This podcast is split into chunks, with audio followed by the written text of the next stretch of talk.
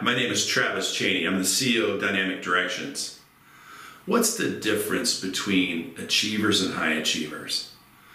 How do some entrepreneurs escalate their business to the top when they don't appear to be any more skilled than you? I can tell you the difference lies in your mindset, your level of mastery of entrepreneurial fundamentals.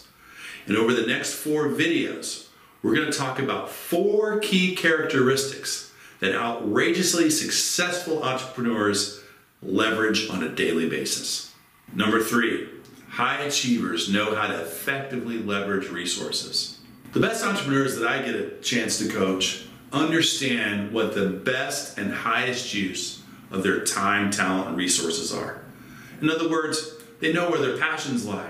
They know how to be productive. They know what sucks the energy out of them as well. So they're very good at delegating tasks that just don't fit those A level type of productive activities they need to do to drive results.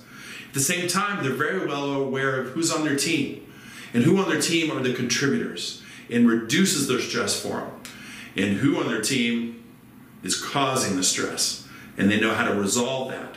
But more importantly, they know organizationally where everybody should fit in and how to lead those resources to play to their strengths. Lastly, they also know how to utilize things like their broker dealer resources, vendors, other consultants. So if you want to become a high level financial advisor, a high level entrepreneur, it's important that you know how to leverage resources. My name is Travis Chaney, and I look forward to connecting with you soon.